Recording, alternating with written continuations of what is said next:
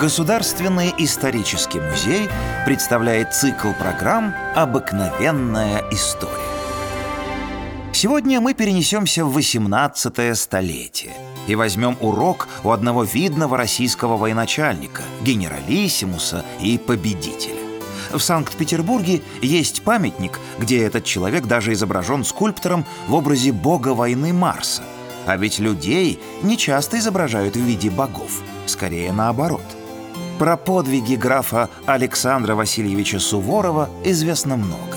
Но его славная карьера сложилась не только благодаря военным талантам, но и удивительному чувству собственного достоинства.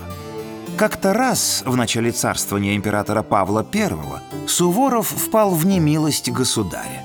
Причиной опалы стало неодобрение Суворовым приказа о введении новой военной формы прусского образца – Частью этой формы были неудобные напудренные парики с буклями и длинными косами.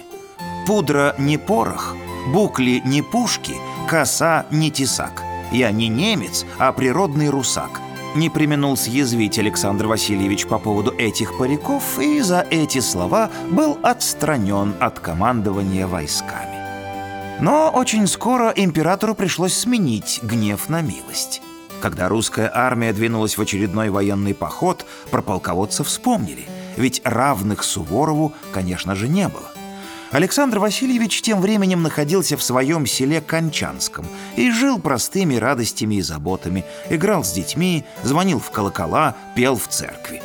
Однажды ему доставили пакет от Павла, на котором было написано «Графу Александру Суворову в собственные руки». Но Суворов даже не открыл его, сказав, что письмо не ему. Посыльный уехал несолоно хлебавший, а через несколько дней вернулся. В руках было новое послание от императора. Суворов прочитал на пакете фельдмаршалу российскому Александру Суворову и сказал «Вот теперь мне».